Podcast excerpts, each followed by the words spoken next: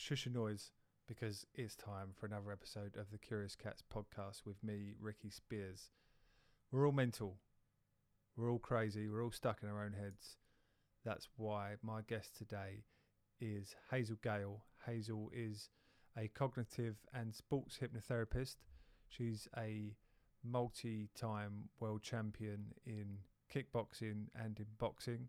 She's the author of her new book, Fight Win Freedom from Self Sabotage. I first heard about Hazel in 2014. I was reading an article about a UFC fighter who sees a hypnotherapist to work on his fight game, which kind of opened my mind up to the fact that seeing a therapist isn't a weakness. Um, and I was going through some of my own shit in 2014 where I'd be constantly, constantly berating myself, constantly criticizing myself. I was my own worst enemy, stuck in my own head all the time. And I caught myself doing it and decided enough was enough. I'm going to go and seek professional help. Um, so I decided to go and see Hazel because I knew I could really relate to her. The fact that she's been a kickboxer before meant that I could really, really relate. So decided to take the plunge, go and see her, and never look back. It was such a good idea.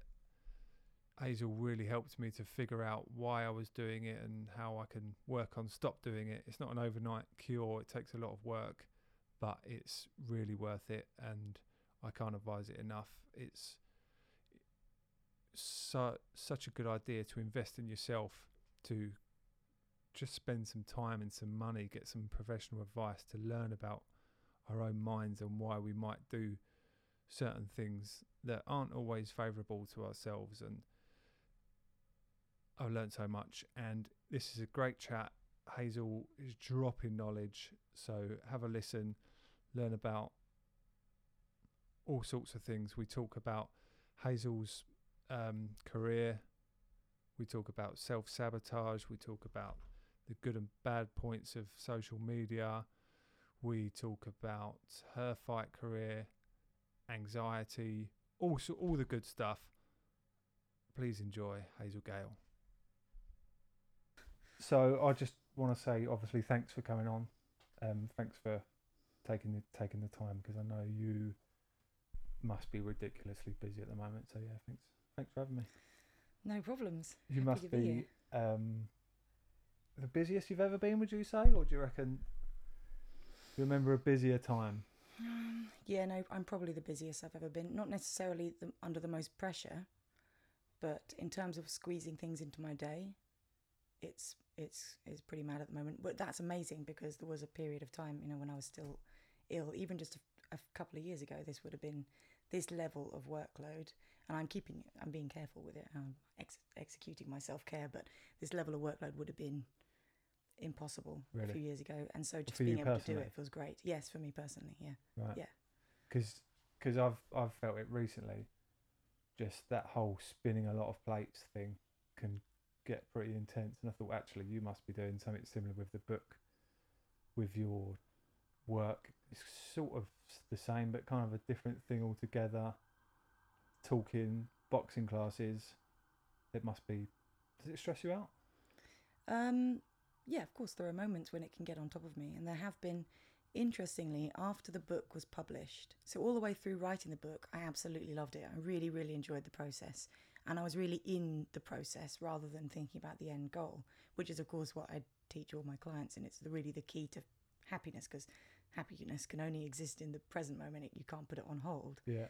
But when it got to the actual publication time, I did experience a, f- a good few weeks of being really quite stressed because I I forgot everything that I teach my clients and everything that I was writing about in the book just for a period, and I was starting to to feel worried about the reception of the book, you know, and whether whether I'll sell enough copies and all this stuff that I really hadn't cared about at all Yeah. at any point during the process of writing it. And suddenly, when it was out there, I had a bit of a wobble. And thankfully, about three or four weeks ago, I noticed that I'd let that go. And it wasn't even really a concerted effort. I think I just had let that little, the novelty of the new situation, had let it run out and um, and come back to myself, which is a relief really Yeah. is a relief. And now it's much easier to juggle all these things because actually, like you said, apart from the teaching boxing, which is slightly separate, but is a a relief from everything else because it is different. I guess that might be a bit of a comfort zone for you. Anyway, It is. I mean, I've you've been doing it so for-. I don't know how long it is now. Maybe it's 15 years or something. But that's just, and it's getting out of the environment and it's moving and everything and getting sweaty and Yeah. connecting with people and all that stuff. It's fine. But everything else, the talks, the writing, the book promotions, the Mind Monsters project, they're all in the same place. So it's quite easy to go from one thing to the next without feeling like I'm needing to juggle. Okay, right, yeah, that makes sense. Because I feel like sometimes with with my work and this, and uh, it's not really, but organising the the three peaks that I've been doing recently, it's it feels like really having to change hats. Yeah. Absolutely, like massively. Right, okay, let's take my sound engineering project management hat off, and now let's try and think about relaxing enough to enjoy a good podcast and have a good conversation and talk about things that I want to talk about that I don't tend to connect with people with at work, if that makes sense. Yeah. That changing hats, yeah, it takes a while for me to do, but I think it's important to learn how to do it. I think so, and I think probably what tends to happen when you get really comfortable in something is that you don't feel so much like you need to change hats so much as you don't need to change gears Right. because you don't need to be a different version of yourself. You can still be the authentic version of yourself just doing this other thing. I think the only the, the pressure is when you're having to when you're learning something. So you're not really feeling in flow in in a new situation. So you really have to consciously focus on what you're doing and which is which is a great period of time for anything because that Yeah. learning stage is fun. But at the same time it's harder work. Yeah. I'm glad that you said about um, enjoying the book because I was going to ask about the um, ask about writing it. Something I know it's Tim Tim Ferriss who I follow. He talks about the difficulty of writing writer's block and actually how stressful and, and difficult it can be to write a book. So yeah, it's good that you said that you actually did manage to enjoy the process. I did. I wanted to ask you about that. What it was like. It's your first book, right? Yeah, my first book, all I'd written before this Was that always was a articles. goal? Yeah, I think it has always been a goal because I, I yeah, I think I've always wanted to write a book, and I, I wouldn't have known at all what it would have been about a few years ago. Yeah. Um, and then it just kind of fell into my lap, which was great. But I did, um, I did really enjoy it. That's not to say that there weren't moments of crisis, because there are going to be those moments. But I think this is the thing. So so much of the book is about learning to alchemize the stressful moments in life and the and you know the mess ups those are the bits that we want to we feel like we need to kind of reduce those and stop them from happening but actually the the real way to live a, a sort of magical fruitful existence is to be able to grasp those things and turn them into strengths as you move past them Yeah. it doesn't make them any easier to do while you're in a dip so i had plenty of times actually i gave myself 8 months to write this book Yeah. now I know quick. that that was quick, not really enormously realistic. I, um, I got it done, but it was a bit stressful at the end. And there was a point, I wrote the first five chapters pretty quickly. And I was like, I'm speeding through this. I'm going to get done way before deadline. And then I hit chapters six, seven, and eight. And Do you write you write them in order? Or, yeah, I did. Jump about? I don't really know. I did write them in order, but then of course you, I was going back and jumping about afterwards because you'd include something and go, okay, now I need to change that bit there, so it's going to lead on to this. Yeah, you have to do. That's what takes so much time. Once you've got the few chapters done, the one, the next ones, you don't just write them like you would an article because everything has to link back. That's the hard bit. right. Yeah, chapter six, seven, and eight suddenly took. I mean, chapter six on its own took something like three months Really? of my eight. Wow. And that's when I started to really panic a little bit that I wasn't going to get it done. But So I was able have to a step deadline back. with the publishers. Yeah. then? Right. Okay. Yeah, and it wasn't. It. I. I know that lots of authors don't meet their deadlines, and they end up changing their publication date. This did, didn't even occur to me as an idea. I just. It wasn't that. I guess that's an old pattern of mine. That would have felt like a failure. Right. It would have felt like letting other people down, Yeah. and I and I didn't let it happen. Um. So it didn't happen. So I got the work done. But yeah, there were stressful moments. But there was a really wonderful thing. I wonder if this is a. oh, this isn't too much of a spoiler. Nah, it's not a spoiler. So in the book, I talk about monsters. So monsters, the idea with monsters is they are they are the res- resisted aspect of the self, the thing, the part of us that we hate. So for me, my monster was all about weakness. I hated this idea. I didn't want to, myself to be weak. I rejected the possibility of being weak at all. Yeah. That would have been the whole reason I was wa- uh, attracted to fighting in the first place. Okay. Yeah. And it was the reason that I struggled so much with it because you have to be okay with vulnerability and you have to be okay with getting hurt to be a fighter. Otherwise, you're not going to Yeah. Right. be able to do it at all. Um, so I talk about monsters in the beginning of the book. I get people to imagine, to visualize their monster, and so for different people, it'll be different things. For some people, it'll be the part that makes them comfort eat, and they're likely to see it as a sort of fat, unattractive, blobby type thing. Okay. For other people, it's a, f- a fear thing, um, anxiety about social situations or exams or whatever. I get people to imagine they're monsters, and then at the end of the book, I was thinking, you know, the whole point of it is that you're learning to accept and understand this part of the personality. You're learning to welcome the monster. But I didn't want the metaphor to stay the same all the way through the book. I was like, I love this idea of the monster, but I don't really want people to still have a monster inside them at the end because the metaphor is a troublesome one. Yeah. And when I was trying to work this out, I was in my kitchen um, and I discovered my old thesis uh, from my degree. And I picked it up and thought, oh, brilliant, I haven't seen this in ages. I'm going to pick it up and see how much better I am at writing. And I started reading it and I was, my jaw just hit the ground. I was like, oh my God, this is amazing. I haven't got, I haven't got better at writing. I've got stupider. This- I don't even know what these words mean anymore. I was really, Who is this girl? yeah, what the fuck? I must be punk, punch drunk. I was really, really, I was really actually hit sort of hit Really? a ceiling, and I put it down and I was like, okay, stop panicking. This is ridiculous. You're having a comparison nightmare Right. against yourself. um, so I put the kettle on to make a cup of tea, and as the water was boiling, almost as if my mind had jumbled up the letters for me, I realised that monster is an anagram of mentors. And the whole point of the book is that we need to learn from self sabotage. We need to learn from those moments. We need to learn from our monsters. Uh-huh. So I was like, brilliant. This crisis moment that I had actually a- enabled me to solve the problem of how to change the metaphor in a way that meant that. So the whole idea with the book is that we can. We don't have to get rid. We can't and don't have to get rid of our any of our parts. We can't just get. I couldn't just get rid of the weak part. Yeah. And the harder I tried to, the the stronger it became, and the more it fought back. So we have to bring these parts in. So I was able to change monsters into mentors without getting any getting rid of any of the individual parts, the letters. Just Yeah. had to reorganize them. Which in itself, yeah, that makes a lot of sense in something that I think you definitely taught me. And I guess it's similar to what you just said. It's not always necessarily about getting rid of that monster, but learning to walk with it and see it differently. Yeah, and to love it and yeah. and also share it with other people. That's the thing that we we we reject these parts of ourselves because we've decided for one reason or another, or we've been conditioned to think that they're unacceptable to others.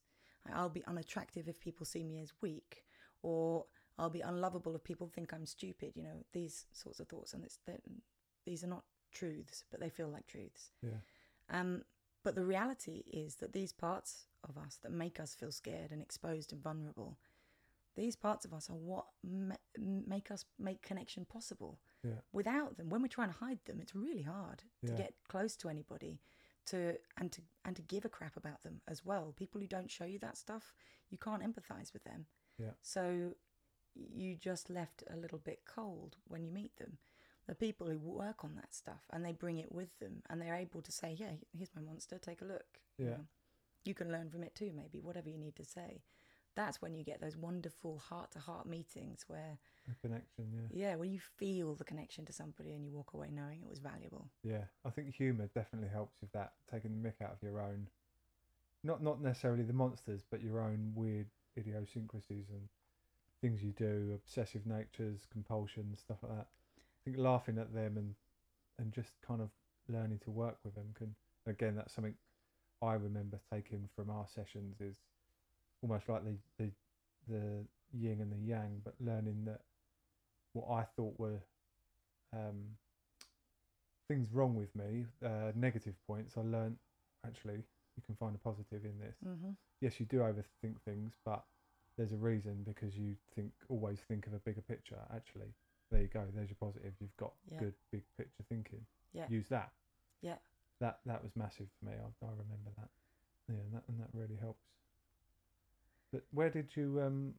So take us all the way back. Where did you get into hypnotherapy and fighting? Which come first? Okay, so yeah, I mean, fighting came first. I started kickboxing in my early to mid twenties, and um, it it was kind of like a homecoming. I hadn't realized until I found myself in a dojo that I wanted to do that. Right. But when I was there, I and I was good at it. I was always sporty at school, and this, and I was always strong, and so, and I was coordinated. So I guess I was one of those people who could kind of slip into it relatively Yeah. quickly. And so I was like, I found my thing. This is going to be the thing that's going to make me okay. This is going to be the thing that's going to bring me success. And so I started piling all of this pressure onto it. And I had success quite early. And the funny thing You is, I- you didn't know until you found. Sorry to interrupt. Until you found yourself in a dojo. How did you find yourself? Oh, I followed the guy I fancied in there. I was working in a bar. What sort of So- age? Um, it, I, I can't actually. The reason I said mid to early, mid to uh, early to mid twenties is I can't, can't quite remember. Probably twenty three. Right. I was working in a. So I graduated from art school. I did a fine art degree, and had a couple of exhibitions. Then bottles it. Started working in a bar. Literally bottled it. um, started working in a bar, and so I was a bar manager. Basically, what I was doing was drinking from lunchtime until two a.m., three a.m. Basically every day, and I was smoking as well, and all sorts of other really unsavory Yeah. Yeah. unhealthy things, as lots of 23 year olds do, I'm Yeah. sure. This is not uncommon. Um, and so the idea of getting sweaty in a gym and getting fit was quite laughable. And people did literally laugh at me when they found out I was going to a kickboxing gym. They were like, uh, You? Really. Yeah, they were press ups. Good luck. Um, but I loved it. Within 15 minutes, so I followed the guy that I fancied in there. He was actually my flatmate at the time, Right. and um, and uh, you often follow men you fancy? Absolutely, I'm a complete stalker. Yeah, no, he was my flatmate, so I knew him pretty well, but I liked him as well, and so I wanted to impress him. And he kept trying to get me down to the gym, yeah. and he kept buying me gear. Like he bought me a weighted skipping rope for Christmas, Really? and I was like, "All right, bloody hell, I'll come. If I don't like it in one session, get off my back." But within 15 minutes, I was completely hooked. I Really? was standing at the the bar doing the leg stretches at the side of the Yeah. dojo, and and just like this is great. I'd felt really alive. Before before that, not much exercise, and other than being sporty in school. No, but the mm, I mean, bar work actually is aside from the unhealthy parts of it, is actually really hard work. And so I would be, you know, every day carrying three, you know, crates of bottles, Yeah. Up the on your feet stairs and- night, yeah. rushing around behind the bar. I mean, you, I kept the weight off. I was fit Yeah. as a result of just activity, stacking barrels. Yeah. I was strong too. So, but other than that, yeah, no, that was as far as sport was concerned. Since school, that had been it. Yeah. Um, but then yeah, okay. So I got into competition. I think I won my first British title within two and a half years. I can't remember the exact timescales. And my coach turned to me and said, "Well done. This is going to be a problem for you." And I was like, "What do you mean?" He said, "Well, now you and everyone else is going to expect more from you than you should be able to give at this stage in your training. Um, you're going to have some losses and they're going to be hard for you to take. It was a real sort of lucid moment. And of course, I didn't really hear it at the time. I just carried on because I decided that winning was the thing that was going to make me feel good about me. Okay. Yeah. And and it didn't. That wasn't just in mm-hmm. fights. It was everything. So if I was doing a press up competition with my training partner, I had to win that. If I was doing a circuit competition with the whole class, I had to at least be in the top three. Otherwise, I'd feel really bad about myself Right. which made me a horrible person to be around, which made my life feel really anxious and and then I developed you know a chronic state of anxiety. I was having panic attacks. Most looking back, I can tell you that I was having panic attacks most days, but at the time I didn't know what they were. Really. I was so dissociated from Still what was going on. twenties.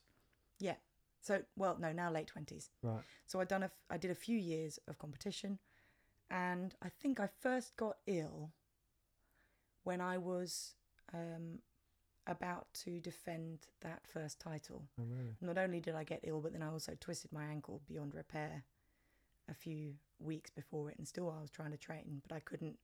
It meant I couldn't make weight, so I couldn't do the full contact final, and then there wasn't anybody in my weight category, the weight category above, so I ended up doing the light contact, and I and I lost. I lost the first fight. I was terrible Right. barely moved, just frozen with fear. And It was a really shameful, horrible day. I didn't know what to do with myself. It was like somebody had died. Yeah. I was a I was a mess, and from that point forward, my body just broke down, um, bit by bit. My hair was falling out. I stopped being able to make weight. I was retaining water. Everything was swollen. I'd wake up in the morning. I couldn't close my hands or walk on my feet because everything was because the inflammation in my body was so bad. I was drained and tired. I'd feel sick after every training session. And yet, even though I knew that training was doing this to me on some level, I could not stop trying to go down there because it was the one thing I'd told myself was going to make me feel okay. Yeah. So, like a relapsing addict, as soon as I had one, a single modicum of energy, I'd be back down the gym and, and screw my, screw myself up again. Yeah. And it got to this point where there were periods where I would just be lying on the sofa, so shut off that people would be talking to me and I couldn't even muster the energy to respond. And uh, yeah, that was when I was forced to start looking for answers. And I started, of course, my GP and various different GPs actually, and they all tested me for things like glandular fever and various other issues, thyroid issues and stuff that would potentially explain it, and nothing did. So in the end, they kind of shrugged. Really? Well, there, there was there was no. I mean, it's, I think it's more common than we realise, but there was no there was no immediate answer. Um, to be fair, I you know I wasn't a great patient. I didn't stick with Depression never come up as a diagnosis, or not with my doctors. No, um, I mean I know now that I had periods of depression and I was certainly in a chronic state of anxiety. But I think probably that GPs, well, first of all, they're not really qualified or equipped to give that kind of diagnosis but but even but they they would potentially have sniffed it out if I'd given the, the them the opportunity but when they couldn't instantly solve my problem I just went looking somewhere else because I wanted a quick fix Yeah. so I tried all these different supplements and then I started trying um, Eastern medicines and again I'd do like two sessions of acupuncture and go no that didn't work and I have one session of Reiki that didn't work you know Yeah. I wasn't giving anything a chance right? loads of different diets and nutritional plans. Finally, the thing that did make a difference was when I visited, uh, well, first of all, a clinical hypnotherapist, um, which piqued my interest, and I started doing a course on clinical hypnotherapy. But the the thing that made the real difference was then when I found cognitive hypnotherapy after that, and had a session with Trevor Sil- Trevor Silvester, who's my teacher, and we did a number of different sessions, but there was one that really created this total change in my perspective. That was the session where I learned how to accept my, my monster and stop trying to fight it. Right. And from that point forward, everything changed You learned that pretty quickly then in your journey. well, Or was this over quite a long? no, I mean it was over a long. Everything was over a long time. In terms of that, I get you know maybe if I'd had that session with Trevor right at the beginning, I wouldn't have learnt the message. Okay. Yeah. Maybe I needed to go through all of the other stuff, all of the failures, Yeah.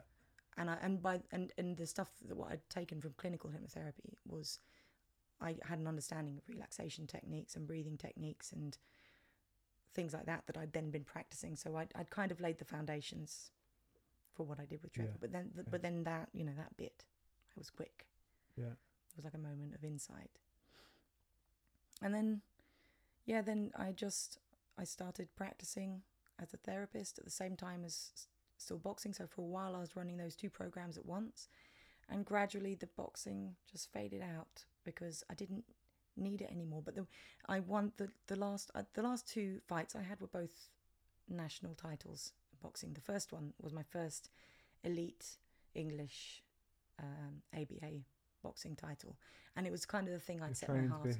hypnotherapist at the same time. I was it? already practicing then. Right. Okay. Right. Yeah, we've skipped forward by like twelve years now. Okay. Right. Yeah, um, and that last so fight, fight, fighting and practicing. fighting and practicing at the quite a same time. You Right. went on for yeah five years or so. Okay. Um, but that last title was when I really knew that I'd done what I needed to do there. And it was because I'd let go of the need to win. And because of letting go of the need to win, I didn't need to compete Yeah. anymore because actually that's stressful and my body hadn't made a full recovery. So I wasn't able to just you know get up and do three training sessions in a day. I really had to be very careful. If I'd really if I'd really wanted to, I could have carried on and continued sort of modifying my training, but I wasn't see before I got ill, I could I was I now look back and I feel like I was superhuman. Right. Yeah. Because you were dealing with it and everything else you was doing, or But before I got just my fit, my fitness levels were incredible. I can see that now. At the time, I would have told you that I wasn't good enough right? because I was going through all that stuff. Yeah, Now I look back and I'm like, yeah, I was incredibly fit, and I and I don't think I might just put through my body my body through too much to actually get back to that. Um, but even if I could, it it's not part of my purpose anymore. It just it, it was always going to fade out, but it faded out happily yeah, because I just transitioned into this other thing, which now feels so much more meaningful and enjoyable, and I don't need to diet for it.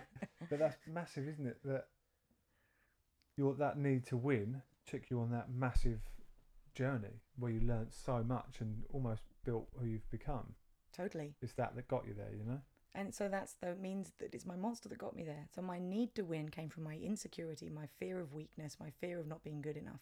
Took me into the kickboxing gym, broke me down mentally and physically. And then only by embracing it was I able to get myself back up. And when I resurfaced, I was in a different place. Yeah. And so now my whole life is about helping other people make that journey for themselves. And for some people, it will mean, you know, letting go of the thing that they thought was the answer and finding something else. And for others, it means just unblocking themselves in the in the career or the type of life they're in, Yeah, um, and making it better. But it's it's it just never ceases to amaze me to work with people and see the changes they can make, and to get that wonderful feeling of connection that I get when I get to sit across from someone and see when they get something or see when they make an emotional shift. yeah, Nothing can come close to that in terms of job satisfaction, as far as I'm concerned. yeah. That's that's that's great, and I I think you're in such a good position with your what you've done with the fighting and the fact that you was a classic teenager for a while doing what we all do as teenagers. that that for me, I remember when I first booked you, I would probably have not liked to have seen uh, a hypnotherapist that was, you know, just just a, a doctor that didn't really have. I just wouldn't relate to a person that hasn't done things I've done. I don't think. And when I realised that you've had a fight career, I instantly, you can I I could instantly because I've obviously done Thai boxing myself. Instantly re- instantly relate to that person because I know they're in and out of gyms, they're sweating their ass off, they're they're sparring with real real people, gritty working class people for want of a better word, kind of people and the fact that I could then come and talk to someone about my issues, knowing that they're actually similar background to me and they're not going to be the sort of person that said that like what you were talking about before we started recording, you know, the, the person that said questioned you about fighting and saying things like, you know, what, why why do you want to fight and why would you fight? If I ever had a doctor say that to me, I'd be like, oh, we're we're finished here. I can't talk to you anymore. Yeah, Like, don't ask me why I want to fight. you yeah. know. No, you just need to get it. Yeah. No, that's it. I mean, I there are lots of different ways of doing therapy, and there are so many different, and it's great that there are so many different forms of therapy that you can take. But sort of the more traditional um, styles of therapy, so starting with psychoanalysis, and which and then more common now is psychotherapy. The those styles of therapy don't involve much in the way of disclosure on the part of the therapist. They will involve a little bit on depending on the client and therapist and preference, but in general it's it's about keeping your model of the world out of the therapy room. Um, and I think I think I probably speak for most cognitive hypnotherapists in saying that we're a little bit more lax on that. In that what we really believe in, it's not that we talk about ourselves loads in sessions, that's not the point of it at all. But we really believe in the teamwork Yeah. of hack of the therapy room. It's not about the expert and the client. I'm not saying that psychotherapy thinks that. That's I'm not. I don't want to put them down. They are brilliant at what they do, but um, the in CogHyp we really want it to feel like a joint effort. We want to make sure that everything is. It, the idea is to create the team that can make the difference, and then leave, let the client leave with all of the power, so they are empowered by the sessions, and then they get to walk away Yeah. knowing how to solve their own problems rather than feeling that they need to come back week after week in order to work through it in a sort of It must be difficult way. as well because you are for them to get better. You're relying on them to put in quite a lot of work themselves as well, right? yeah i mean different clients will put in different levels of work and we work with that i wouldn't if somebody wasn't somebody if if a client wasn't someone I thought that we're going to put the work in, I wouldn't task them with loads of stuff. Yeah. Straight away, I would give them a drip feed little bits of work. Um, but when somebody's like, "Yeah, give me the tasks, give me the homework," then I'll give them loads. Right. Yeah. Cool. Um, it, the, the homework isn't, and you know, they don't have to. That doesn't be, have to be a part of it, but they have to take ownership of the process. Yeah. Because if they don't, uh, then this is the one problem with being a hypnotherapist is that everyone comes with a little bit of a hope that some kind of magic is going to happen in the room, and they're going to walk away, uh, not really knowing what happened, but everything's Quick better. again. Right. Yeah. Yeah, and exactly that. We and I mean, I think probably everyone hopes from that, hopes about that with any kind of therapy they go Yeah. to. But with hypnotherapy, there's just this slightly dodgy kind of perception of what it can do. I, I did have one client say to me once, "Can't you just make me fall asleep, slap me around the face with a wet fish a couple of times, and I wake up fixed?"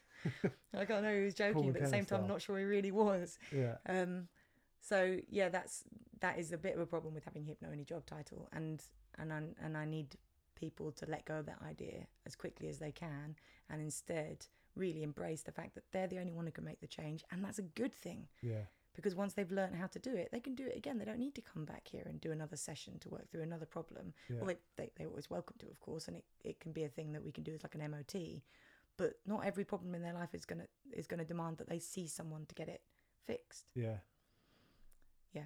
But it does take practice as well, though, right? I Yeah. remember telling a friend, and they were like, well, "Hypnotherapy. I've never been hypnotized. What's that like?" And it's like they they said I've never been hypnotized because everything they know of hypnotize hypnothy hypnotherapy, sorry, is on telly and it's Paul Yeah. McKenna. It's just all of we Swinging knew pocket watches Yeah. and yeah. and funny like- talking.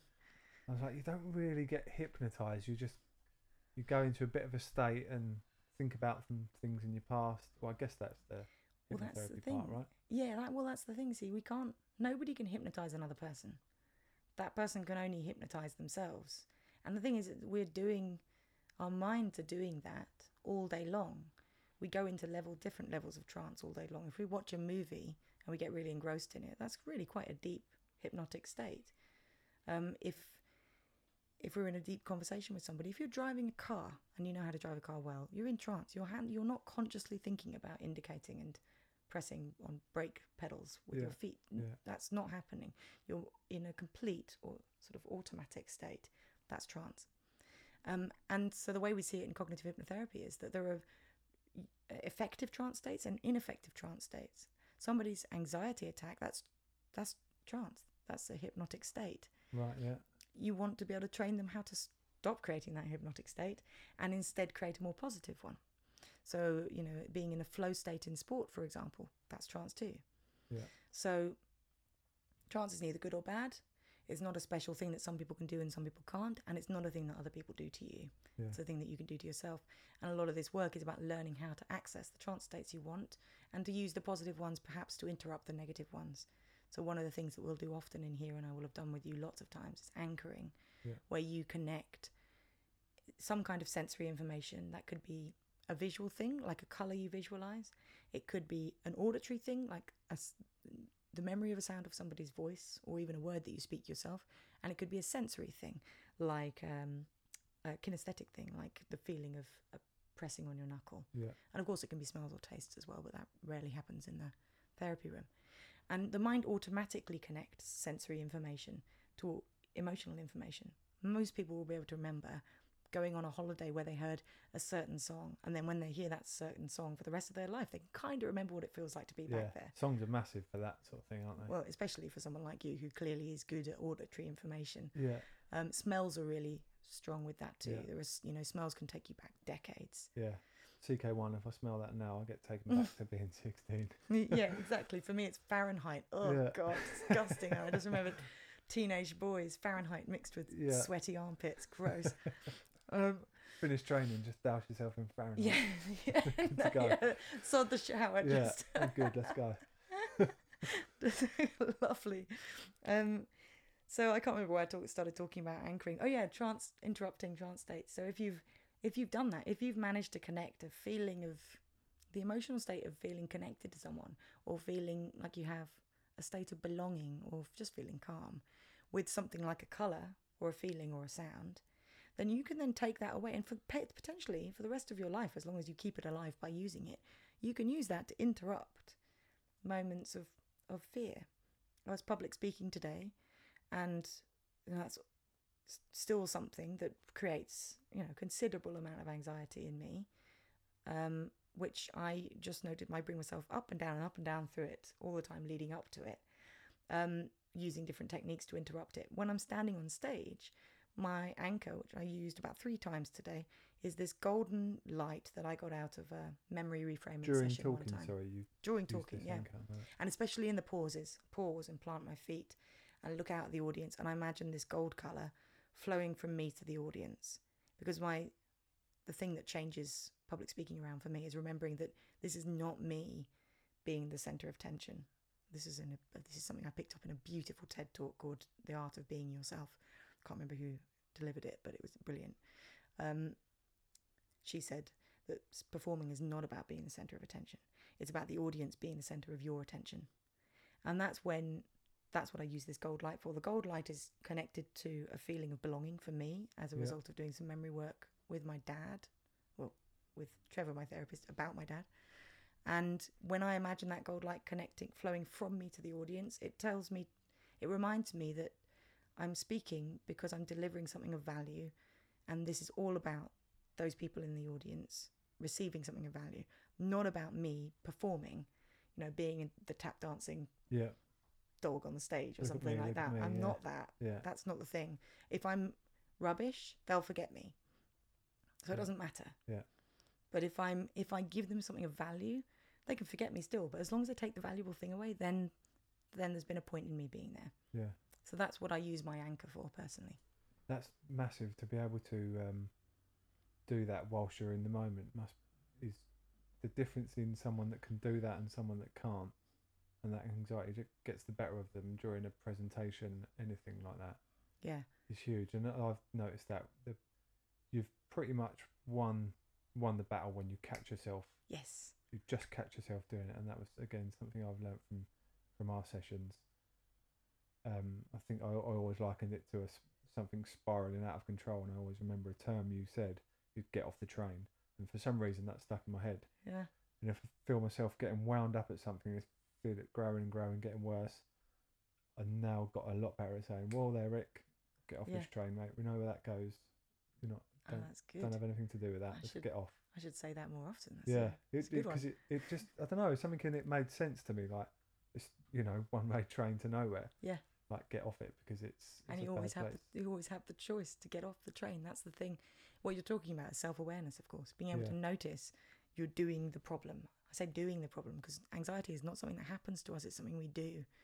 Same with resentment, same with shame, guilt. All of these things are things that we create unconsciously. yeah. But that means that we can, we are the only ones who actually have the power to stop them from happening. Yeah. But we need to be able to notice them in the in the moment. So of course i'm i saturate myself in this stuff because i'm doing it every day. So it's easy for me to realize when i'm standing in front of a crowd of people that my heart rate is maybe a little bit too high or my voice is sounding a little bit strained because yeah. because i'm nervous. And then just to take a second it only takes a second yeah. to visualize something that i know can help. Yeah. but everyone can get to that stage. You just got to practice. Yeah. And it, I I always thought of it of of getting past getting to a stage where that never happens but then I slowly learned it's not about that. It's about it'll always happen. You'll always feel anxiety you always feel stress angry whatever. But it's now not letting it control you and just catching it. Yeah. Just catching it every time. And being okay with yeah i mean it's like the thing about anxi- anxiety is not quite the same as fear. Fear is a completely natural human emotion. We absolutely all need fear. If we didn't have fear we'd have all walked into the road and died by now right? This, that's it's essential. So is anger. Anger's powerful. It tells us what's important. And then all the positive emotions as well. Guilt's useful as well right? People Yeah. really worry about guilt and they say no regrets we shouldn't have it. But guilt is powerfully important emotion. It tells us that what we did is not something that we'd like to do again. Yeah okay yeah. and so guilt teaches us who we want to be. So all of these emotions are important but if we don't allow them to flow through us if we don't allow them to be what they naturally are which is just energy and information then they stagnate. So if you don't allow fear to be what it needs to be, it will stagnate and become anxiety, like this long drawn out, rancid version of fear, and it's that's it's unhealthy. Same with resentment; it's like a long drawn out, stagnating version of anger. If you let the anger out and you use it, you won't have resentment. But if you if you hold on to it, tell yourself that it's not okay, and try to push it down, it will probably turn into resentment at some point. And you can kind of say the same thing about guilt stagnating into shame. Yeah. It's a mutation of guilt tells us that something we did, this is a Brene Brown thing. She's amazing. Look her up if you don't haven't done so already. She talks about the difference between guilt and shame. Guilt is when we feel bad about something that we've done. Shame is when we feel bad about the person we think we are. And if we can we can feel guilty or shameful about the same kind of situation. If we interpret it as guilt, it's important information that tells us how to be better. If we interpret it as shame, then it just tells us that we're not good enough. Full stop. Not good enough for anyone else. And we need to absolutely hide this thing that we've done or this trait that we're exposing Yeah. because it will make us unacceptable to everyone else. And then that that can completely it can eat you up from the inside. And I really think that was what was going on with me with chronic fatigue. I was being I was victimizing myself in my own body and in my own emotions to the extent that I, you know, in the end I was feeling like a prisoner of my own body because I had muscle ache the whole time and I couldn't get out and do the thing I wanted to do. But it was all just because I was fighting myself. Yeah. I wish more people would um, invest in themselves because all I find it fascinating and everything I've learned from you has just spiraled into just being fascinated with mindset and how powerful it is. And I'm doing a, a I've actually signed up to like a Tony Robbins course at the moment as well, and that's Great. a lot about um, how you. Because a big thing of mine is always what other people think of me. That's always been a bit too forefront in my mind, and and something I was learning. So you actually get a coach with it. They call it a success coach or results coach. Mhm, Sorry, Yeah. it's kind of somewhere between business and personal. It's up to you really. but You Yeah. set some goals and they help you work with it. But and a big thing that Tony Robbins teaches his coach, so they're all Tony Robbins approved coaches. And a big thing that he's he's big on is um, visualizing what you want your life to be and, and where you want not worrying about what people think of you, how people view you, but actually how do you want to be viewed? Who do you Mm. want to be? hmm and, and focusing on that more so than than what other people think of you. But I've got no idea what that had to do with our last point, to be honest with you. Anyway, so Well, it's a really important point anyway. I mean, it actually. Tre- Trevor, my teacher, Trevor, was giving a talk a while ago, and he said people often talk about FOMO, the fear of missing out, and he said, well, "I don't think FOMO is a real problem. It's FUPO that's the issue, which is fear of other people's opinions." yeah, It is something that we all struggle with so much because, especially in today's society, with social media, and it, and just everything. I mean, social media is, in general is just all about other people seeing this projected version of us, which is Yeah. totally edited down. yeah, So that's potentially. I'm not somebody who thinks all social media is evil. I think that it's got the potential to be amazing. It's just also got the potential to be really quite damaging, and we need to be we need to set super strong boundaries around how we use it yeah, to protect ourselves from that stuff. I reckon there'll probably be classes on it in schools before long because kids need to know this. They do really need to know this. that's a good point. Like there I hope there is. yeah. Well, there, there are. I mean, there are. I, I don't know any stats on this, but I know that there is a, a big rise in uh, teenage suicide connected to like online bullying and social media stuff. So like, it has to be has to change. Um, but it's not just social media; it's also the professional world and and also just re- like real social life, like actual physical social life. We're all so busy thinking about, you know, am I wearing this month's shoes? I literally never think that. the answer is no. Um, you know, how do I look? Am I thin enough? Am I pretty enough? Did that thing I just said sound clever enough or funny enough? You know, we're always asking these questions. This is like looking in mirrors all the time. yeah, It forces us to look back at ourselves. And when we look back at ourselves, not only do we see all the imperfections that we're worried about seeing because they're going to be there, but also it causes anxiety because anxiety is there to make us look back at ourselves. It's there to make us check in and see if we're too close to the cliff's edge or the fire. That's what fear is there to do. But if we keep doing it, the mind thinks, well, we keep looking back, there must be a threat.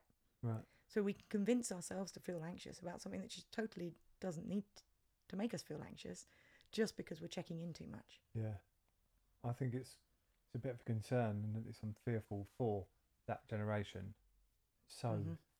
moved on so different to when I was in school and when we was growing up with social media and phones and how connected with everyone and everything we are. It's all happened so quickly that we haven't had the opportunity to evolve along with it. Yeah, you messed up enough at that time in your life, Yeah. regardless of now being able to compare yourself to everyone. I know. I look back at what I was like when I was sort of 11 years old. I can remember I was wearing 11 or 12. I would have been wearing a really big New Kids on the Block t-shirt and a pair of black leggings with holes in them and plimsolls or something like that. No makeup. And I didn't really care about whether I looked cool in those days because it wasn't so much. I mean, I must have done a little bit, but it wasn't so much about that then. It just it was other stuff. Yeah, Um, and I look at now I've got I've got a fair amount of young boxers that I'm connected with on Instagram and social media, just from not so much now, but certainly from before. And I was looking at them, twelve years old, and they they look like glamour models, right. and it and they also they look like glamour models, and because they're wearing so much makeup, they look seventeen or eighteen. Yeah, It's frightening, the difference, and that's only happened in a couple of couple of generations. it's quick, isn't it? it? How quickly it has moved, technology generally, and how much we consume it and use it now. Is it an an, uh, an all girls class you take at the gym or? No, no, mostly men. Yeah. I um, thankfully do have a couple of, a few, uh, uh, I say a couple of women, maybe sort of four or five women that turn up often, which is great because I really love coaching women. But no, I mean, actually, I wouldn't, I wouldn't out in, out of principle take a girls only class. Right. Yeah. Not because, partly because I don't think anything should, be segregated Yeah. at all. Yeah. Because in some ways that's kind of excluding men. With that, that's not the way to to fight uh, inequality.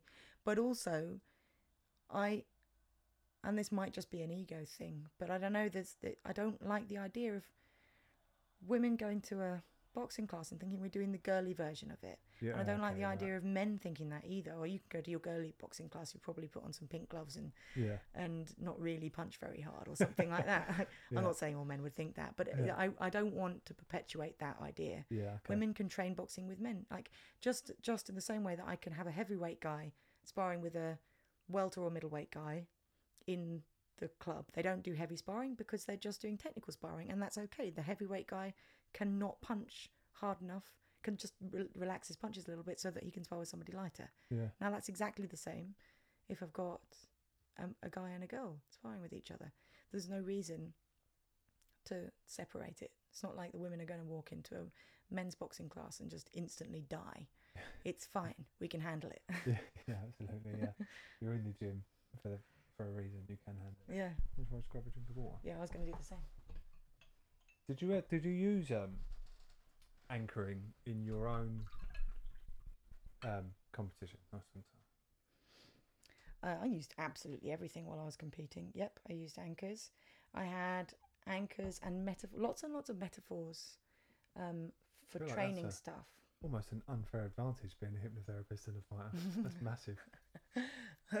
Because fight, would you agree that I've heard it before that um, mindset is I can't remember percentage on it, but it was you know seventy percent of fighting, and I can't help but agree with that. Yeah, well, I, yeah, I'm not sure they can really give it a complete No, percentage, but um, it certainly is a big part of it.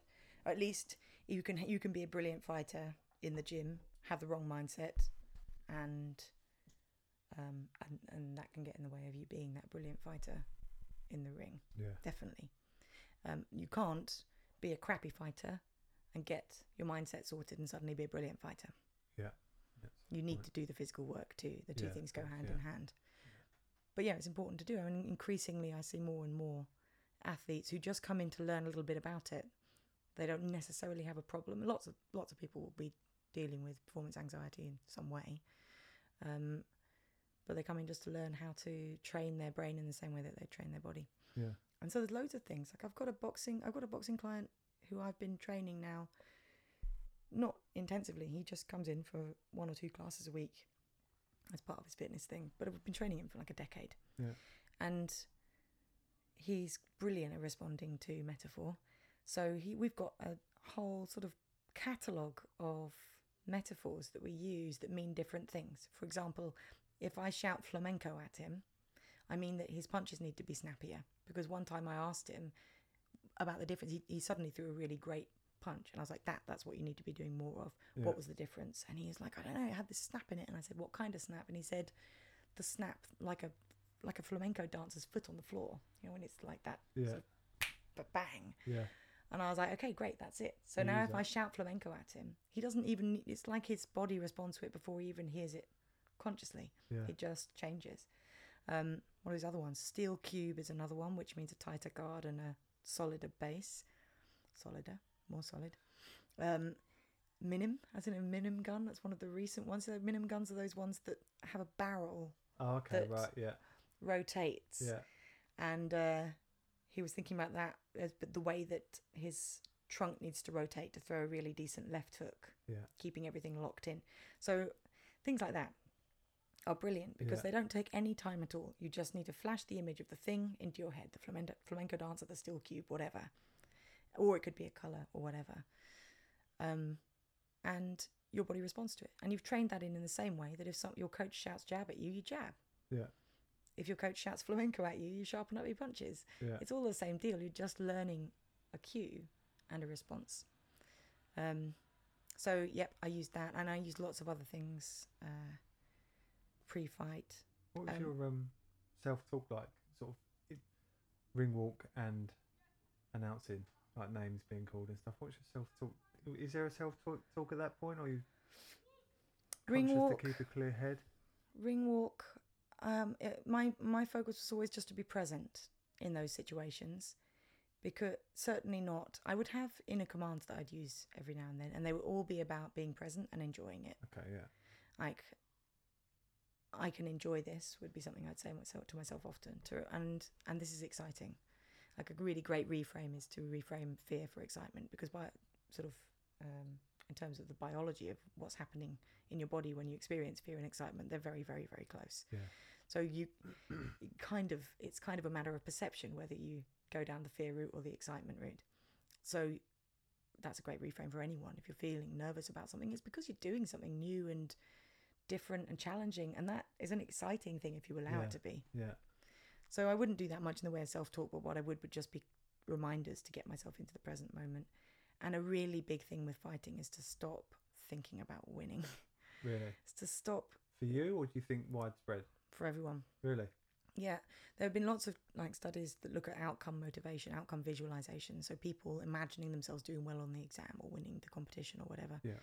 And they're finding that this is the type of thing that sort of tr- traditional self help would tell you to do. Visualize yourself being Yeah, the yeah. best. Blah blah blah. And then it'll happen.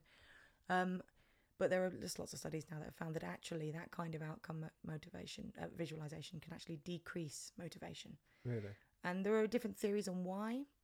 One of them is that by visualizing it, we give ourselves just enough of a dopamine boost, just enough of a pleasure hit to not really need to work for it, to, to forget our hunger because we're satisfying the craving enough just by visualizing it. I think also we are then, the real problem is that we're then setting up this binary win or lose. Either I win this fight and I'm okay, or I lose it and I'm a failure. Yeah. If we think too much about this one big outcome, either I get specifically that outcome, or it was all it was all a total waste of time. Yeah. Um, and that's pressure. Yeah. want that. Yeah. The, the reason I enjoyed that kickboxing lesson, that first one I went to, I was talking about earlier on, was because I enjoyed the kickboxing. Yeah. And once, you know, once, and I can enjoy boxing too, and I could enjoy, and then so I can actually enjoy walking into the ring, and I don't want to miss that stuff. Yeah. Walking in through the crowd and walking past people that you know from the boxing scene, and having your name announced as you walk in, and looking at your opponent. That's all stuff that you don't want to forget. You don't want to skip past that just to get to the win, Yeah. because that's actually the so point. So easy to miss it as well, though, right? Well, yeah. Remember my? You first one. I- train I, it. remember nothing other than being punched Well, a the first one's slightly Yeah, different. true. Yeah. The first one, I mean, I, I, I, my first fight was a light contact one, at, so light contact doesn't actually mean that light. Light continuous kickboxing, Uh-huh. about, it's still pretty hard compared to most people's standards. But you're not meant to knock each other out. It's meant Yeah. to be more about technique Yeah. than KOs. I went in there and it was just like Tasmanian Devil, and I knocked the girl out about 45 seconds into round one. Whoops. And she walked, like, just sort of looked stunned. It was her first fight, too. She sort of looked stunned, walked off the mats to her coach, who called quits, and I was just standing in the middle of the mats, looking really confused. And my Thinking, my "What coach was like, "Yeah, you shouldn't have done that." yeah, let's calm down a little bit. I was like, "What? What just happened?" yeah, I had no idea. Lungs burning. yeah. Yeah, Yeah, after 45 that. seconds of activity. Yeah, it's mad, isn't it? I remember going because mine was similar. A little small club bout. Um, you're allowed to go relatively hard, but you know if the ref sees someone's not into it, then they'll Yeah. ease it up. But I remember coming back to my corner after two minutes, my first two proper competitive minutes, and just being like, just I have never been this tired in my life. This is ridiculous. I've got to go back out there in one minute. Yeah, What- yeah. What's, what's going on? I've Yeah. been running hills for God's sake. I Exactly. can't be this out. I've done so many rounds of sparring just this week, and this one Yeah. has, yeah, I know. I But I remember, remember my trainer looking at me and laughing and saying, "You enjoyed that, didn't you?" And it just sort of brought me back into the moment. Yeah. Just as he, he he knew me well, he knew what worked with me and how to talk to me, and he kind of looked at me and laughed, and that sort of brought me back into Yeah, the moment. great. Like, calm down a bit, Rick. Yeah. yeah, that's good. That's good. Do you still? What do you do? Um, what do you do now? Do you still train yourself? Um, not much. I mean, I train a little bit when I coach. Um, so I will, if I'm doing a private session, I often spar with my clients, and I sometimes mix in with the groups a little bit. still do a bit of sparring. The sparring's the most fun bit now. Yeah. I mean, and the, my primary exercise is yoga these days. Yeah. Um, because I I transitioned a little bit into that just recently because I really appreciate the mindfulness element of it, and I feel like I can kind of get if I go for an hour and a half session of yoga, I'm getting exercise as well as stretching, which my body really needs, and a meditative practice all in Yeah, all in yeah. one. But also, um, I'm coaching at a really lovely little gym called Fighter Fit in Bethnal Green, and the guy who runs it, Francesco, is brilliant. And so we've made a vow to start training with each other a little bit more often. So Okay, cool. first session with him next week. I, s- I still love it. I just No, that's good. and it's easy to, and I know that I don't have the time. It's just an excuse, but it's very easy to make that excuse at the moment because I'm so Yeah. busy. So I need to. That's why the teaching's so great because I'm locked in. I'm definitely there two nights a week. Yeah. Um, and then anything other than that is bonus. Yeah. Is that do you use that for do you do any anything for your mind separate to your exercise or your yoga? Like do you do you meditate? Do you purposely go and take a walk or any, anything like that just to do you work on your own mind, I guess is is the question. Yeah, again, I've got lots of different things. Like I don't have one practice. I don't have a meditation practice, but I have um, one of the one of the main things I do is in my book. I, I I've got these four questions that I ask people to get in the habit of asking themselves, which are I call them diving down because it's like you dive down through the different deeper levels of awareness with each of the questions, Yeah. and then with the final question, you reframe your experience at the moment to come up somewhere better so it's a way of instead of running from our problems or our fears instead of just trying to sort of clamp our hands over our ears and pretend something isn't happening which is often the natural response to anything that feels uncomfortable Yeah. these questions help us to walk into it to go right in okay so what am i what the questions are what am i thinking so that's like a thought dump like a brain dump Yeah.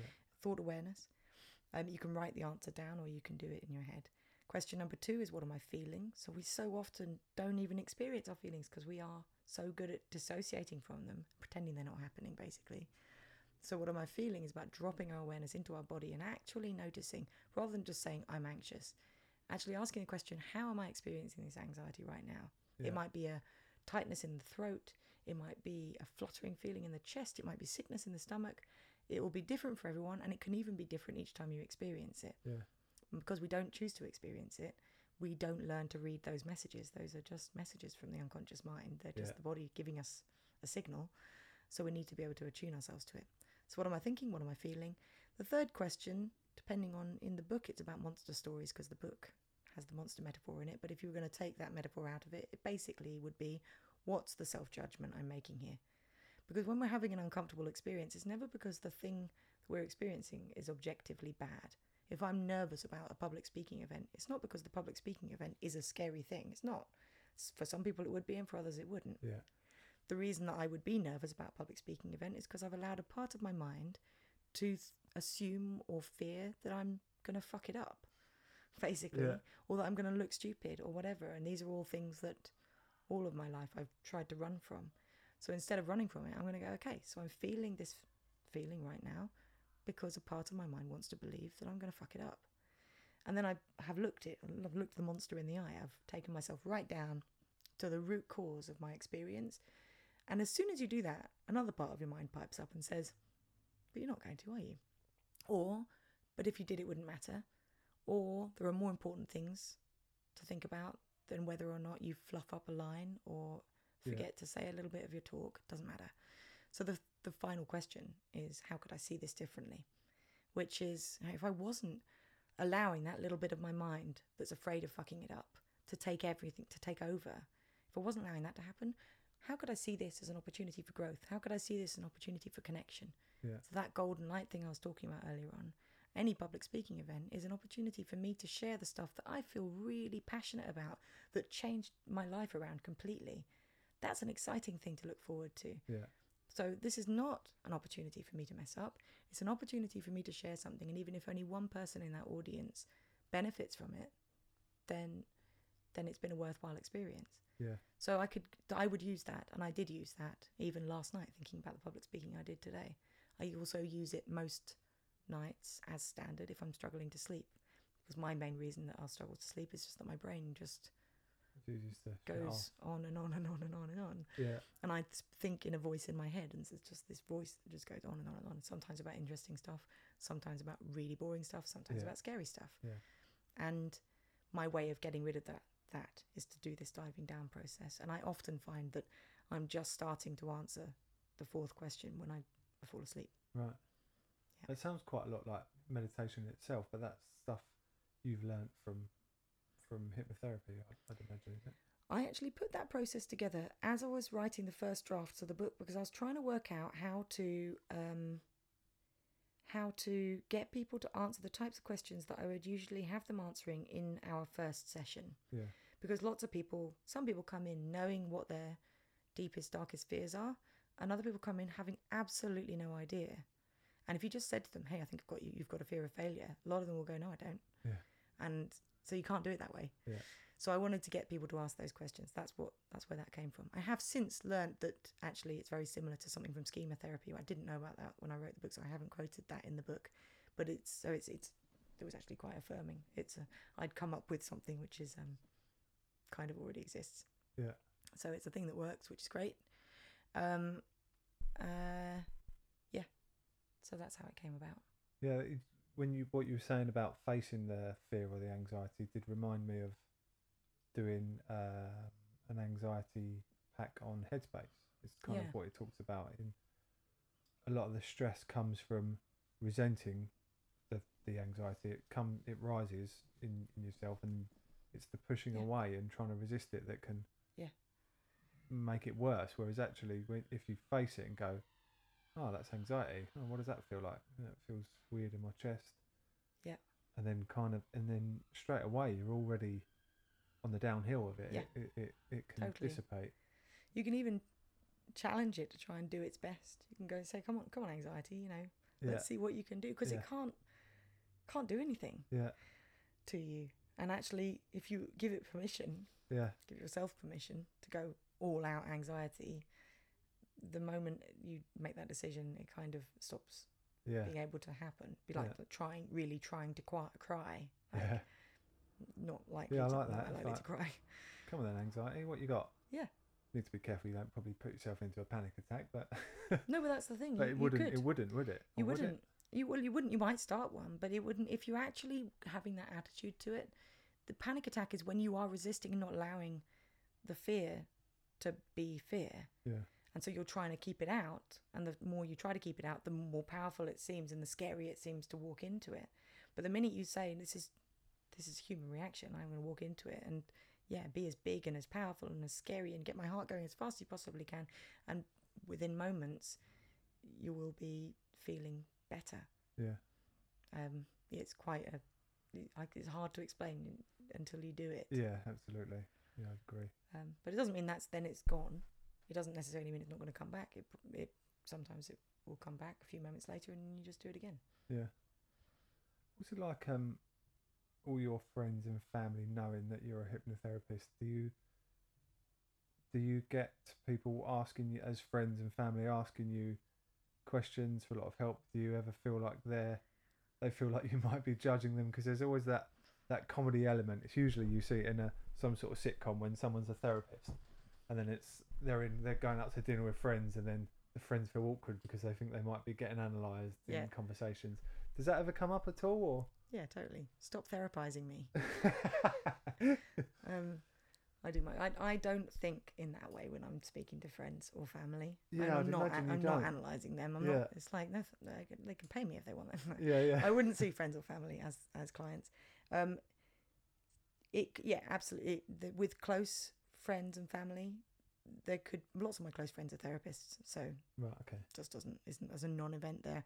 Um, but uh, you know, you can you can have a couple of arguments with somebody who thinks like it, I've definitely heard from my family. God, Hazel, not everything's about the unconscious, like things like that. and I'm like, um, I think it kind of is. Uh, so yeah, but it's just I you know, and and when I started, there were lots of people asking for help, and I'm more than happy to give them a referral. Um, at the beginning, when I was training, I would see lots of people for free and say I'm training and let's try it out. Yeah. These days, no. Um, I just will be, you know, in the same way that I would be with before I was a trained therapist. I will be an ear, I will be a shoulder and a friend, yeah. Um, and I will also give them a referral if they want it. Right, to to, To see someone else. Right, okay, yeah. Because that is part of that's something I've learned to um, slow down. Well, when when talking to people, is you don't have to fix whatever it is that they've got a problem with that they're telling you. Actually, just shutting your mouth and listening and Yeah. trying try not to fix anything at all is probably more help than most people don't want anyone else to solve their problem. And actually, even if they do want somebody else to solve their problem for them, it's not going to happen. yeah They've got to Yeah. solve it themselves. And it has to be in that therapeutic alliance situation, the teamwork I was talking about earlier on. And that's better when it's not a friend and there's no other baggage brought into the room. So, um, yeah, it's not really a thing that you can do with your friends. Yeah. Well, I feel uh, again that's something that has been getting my attention recently is the the difference in the relationship with friends and family and how you confide in friends quite comfortably with problems because you haven't got that preconceived idea that you might be getting judged. Yeah. Friends just seem to have a sympathetic ear more so than family, which might be all in your head, but it seems to work. I think that's true for lots of people. Yeah. um, not not everyone, but I think that is true for lots of people, because you haven't always been really young and felt like the young one around friends, Yeah. True. whereas you often have with family. yeah. I mean, I was I was the oldest of two siblings, but I was still the young one, and compared to my parents, so you know they can. And the thing is, we we fail sometimes to update our versions of people that we've known for a long time, and we can also slip back into old versions of ourselves. Yeah. So I, I um, not that long ago, a couple of maybe even last year, I went on holiday with my mother and sister, and there was a period of it wasn't very long, fifteen minutes or something. I completely slipped back into fifteen-year-old angry, angry, childish, selfish me because we walked in and the place, uh, you know, didn't have the right amount of room. In the hotel, it was really brattish Yeah. for about 15 months i was i was i was on the deadline with the book and i uh, didn't have i needed wi-fi to finish the work and i needed a room Yeah. um, but i was going to have to share a bed with my sister Yeah. which is fine but it wasn't at the time and um, Yeah. yeah and i really felt like that horrible disempowered everything's out to get me feeling Yeah. that I remember from my teens. Yeah.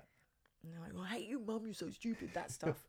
I, I became that person for 15 minutes. And then I kind of snapped out of it and I had to apologise to the poor woman that had shown us this apartment that was all wrong. I'm so sorry. Don't know where that came from. And apologised to my mum and my sister and, and moved on from there. But yeah. so it can happen to us all the time. So that's the danger with family. Yeah. Um, and slip back into some sort of mode. I noticed it with a friend recently. Actually, I was around his house and then I having a generally chilled out night, and then his whole family arrived, 'cause they've been out and they've just popped in to see us because we know them quite well and they knew we were there and they popped in and just him himself once his family arrived, he changed. Yeah, yeah, yeah, How he held himself changed. He wasn't as talkative anymore. He wasn't being his usual yeah, yeah, yeah. self that I know. He's he's an older brother, so there's and he's got quite a few siblings. But yeah, I found that really interesting, and I realised, yeah, I was doing that, and that's part of the thing I learnt with you. I was there was a mode I was going into around family. Well, it's another trance state thing. So just going into a 15 year old trance state, basically. Yeah, Um, and anyone who's going into a phobia, most phobias, things like you know simple phobias like spider phobias and things like that, almost all of them have their roots in formative years. And so when somebody who has a spider phobia sees a spider, they basically regress to the age of six in order to access the memory which the mind thinks controls a really effective way of escaping certain death. yeah, So it's logged this memory like we oh that spider was dangerous but we got away alive. So what did we do last time? Oh yeah, that's right. We, we cried and ran into daddy's arms. Um, when you're 36 rather than six, crying and running into the arms of the nearest adult, not always a great look. looks a bit weird. Yeah, I mean it can work, but That fascinates me though. That your brain will take you back to the smallest of memory that it's logged from. I don't know from from years years ago. Well that's it. I mean it's doing, and those memories are not the same as they were years and years ago as, as well. Remember, the memory is constantly updating itself. We know this now. We used to think that memory was like a record of what's happened, but they now know that um, that memory is an evolving thing. There's a brilliant study done. I can't remember the names of any of the scientists. It's in my book. Done when the um, Explorer space shuttle exploded. So Yeah. one of those big crisis, worldwide, shocking moments that most people would go, "Yes, I remember that day, and I remember where I was and what I was doing." And they wanted to know if people really did remember those things. So the day after the shuttle exploded, they interviewed a load of people and they asked them where they were, who they were with, what they said, what they did, what their reaction was, what, how they felt. A load of, a load of questions. They got Yeah. simple answers for. And then they came back to them two years later and asked them the same questions. And everyone said, Yes, I still remember the moment totally clearly. Over a quarter of people had misremembered every single detail. They didn't Really? know where they were. They didn't know who they were with. They didn't know what they said and they got their feelings wrong, all of that stuff. And not one person remembered every detail correctly. And that's just over two years. But they regurgitated the memory again. Obviously, Yeah, they said They remembered it. Oh, I was here, I did that, but it was different to the last. Oh, right. Yep, yep. So they still the memory still. It's not like they'd forgotten. Oh crap! No, I can't remember where I was. Not that. No, they were like, yes, I definitely I was I was in place X, but they weren't. They were in place Z. And so when I read that, I instantly phoned my mum and I said, "Hey, remember 9/11? Do you remember uh, me rushing out into the garden when you were hanging up the clothes to tell you that a plane had flown into the twin towers?" And Yeah. she was like, "No, I was doing the ironing when I heard about 9/11." Like, "Damn it!" sure that I had it right. I can remember it. I can still remember it clearly. I can remember everything about. I can even remember the smell of the garden on that day. really? I That's mad, swear it. Um, but no, that's not the memory that Mum has. I mean, still, obviously, I'm right and she's wrong. But Without doubt. obviously, Yeah, that's yeah, that's interesting. Wonder why that is. What that's all about. well, it's about learning. If we remembered everything exactly the way it was, then when we utilize that information, it really would be. We really would be acting like children all the time. So the memory learns so that we can update these blueprints in our mind that tell us how to respond to stuff. We need to be able to do that, which is fine. Um, it, but i i in terms of problems, it means that memories. So we've come back to the spider phobia. It means that memories can get worse. So if I did have a, if I had a spider phobia and I had a memory of age six and a spider jumping on me or something like that, and therefore I'm afraid of spiders, and then at age 36 I jump into someone's arms in Tesco's because I'm afraid of a spider, I've got to add on to that. What will happen is I add into the memory humiliation as well as fear and a feeling of being weak and out of control. And this thing that was originally just about spiders becomes a whole full scale identity, potentially could become a whole full scale identity complex Yeah. because the memory is learning all sorts of other horrible stuff. Yeah. And one of the things you can do with therapy, I think all therapy styles do this and just use different techniques for it, um, uh, is get hold of problematic memories and update them with more empowering, more useful, more adult ideas. So in cognitive hypnotherapy, this will be about finding those memories and basically rewriting the story that they told So if there was a memory of falling over on the nativity play when you were younger, that means that now the prospect of stepping on stage and doing public speaking is absolutely unthinkable. You can go back to that memory and you can communicate with your younger self and say it doesn't really matter. You can you can you can bring all the anchors in that we're talking about. What that golden anchor that I've got is thanks to a memory reframe I did where my father had been around on a sports day. Again, it's in the book. Um, and my connection with him, I imagined as this gold light that channeled between the two of us. Yeah. So now that gold light makes me feel loved and capable of loving back and all of that stuff that's way more important than whether or not I say something stupid in public speaking. Yeah. Um, so yeah, you can reframe memories. But the lovely thing about memories being malleable is that you can, you can do that. You can go back and get them. You can retell the story in any way you want to. You can bring the metaphors in. You can have the flamenco dancer there doing snappy punches, whatever. Yeah. Um, because it's not real anyway. So Yeah. it doesn't need to be what actually happened. You can add all sorts of things in there. People have done really beautiful, creative memory reframes in the past that involve metaphors, trees, w- bright, wide-reaching roots, or panthers with speed, or you know, uh, whatever. It doesn't matter. And you send it back feeling better. Yeah. And if the therapy session has been effective, the next time that memory is triggered, you get the the positive stuff instead of the negative stuff, Yeah. perhaps at the same time, and then you end up training yourself to move towards the positive stuff instead of the negative stuff. Yeah. It's like typing in the URL, URL to a website that you know and finding it's had a revamp. Yeah. You think you're going to get one thing, but then there's something totally different there. Reframing. Yeah. See, we've done. I think we did a lot of that as well, didn't we? hmm Make some more water. Yeah.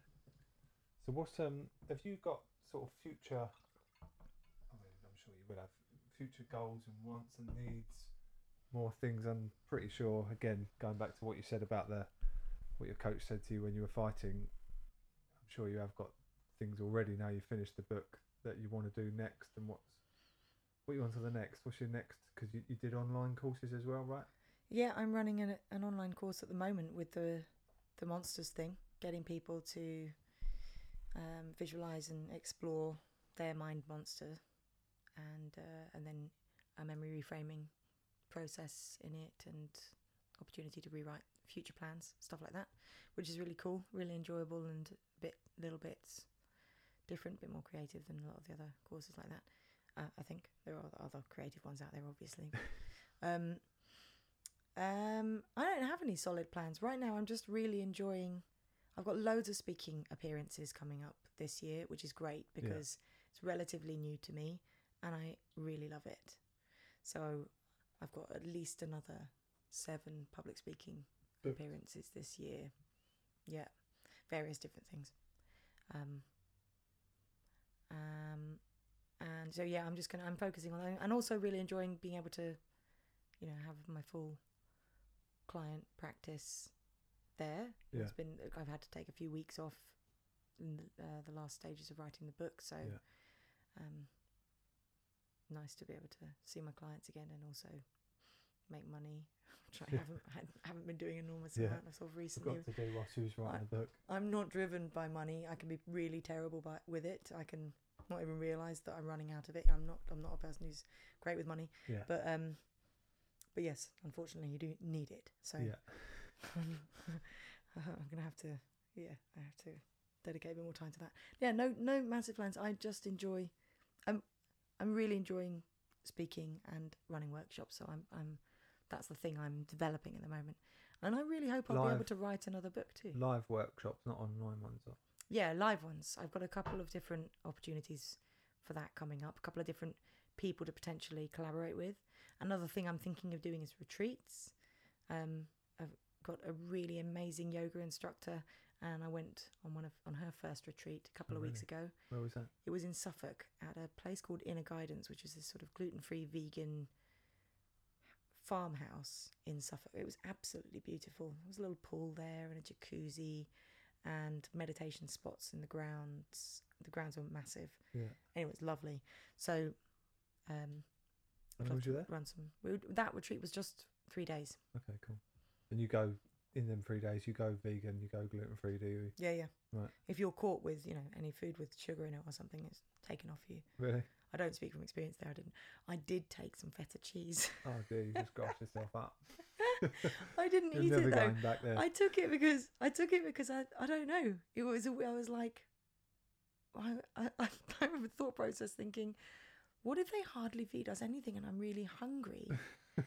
um, and I was like, I'll take something. What do I have? And I was like, well, they won't be feeding me cheese, and there's an unopened thing of feta here. I'll take that along.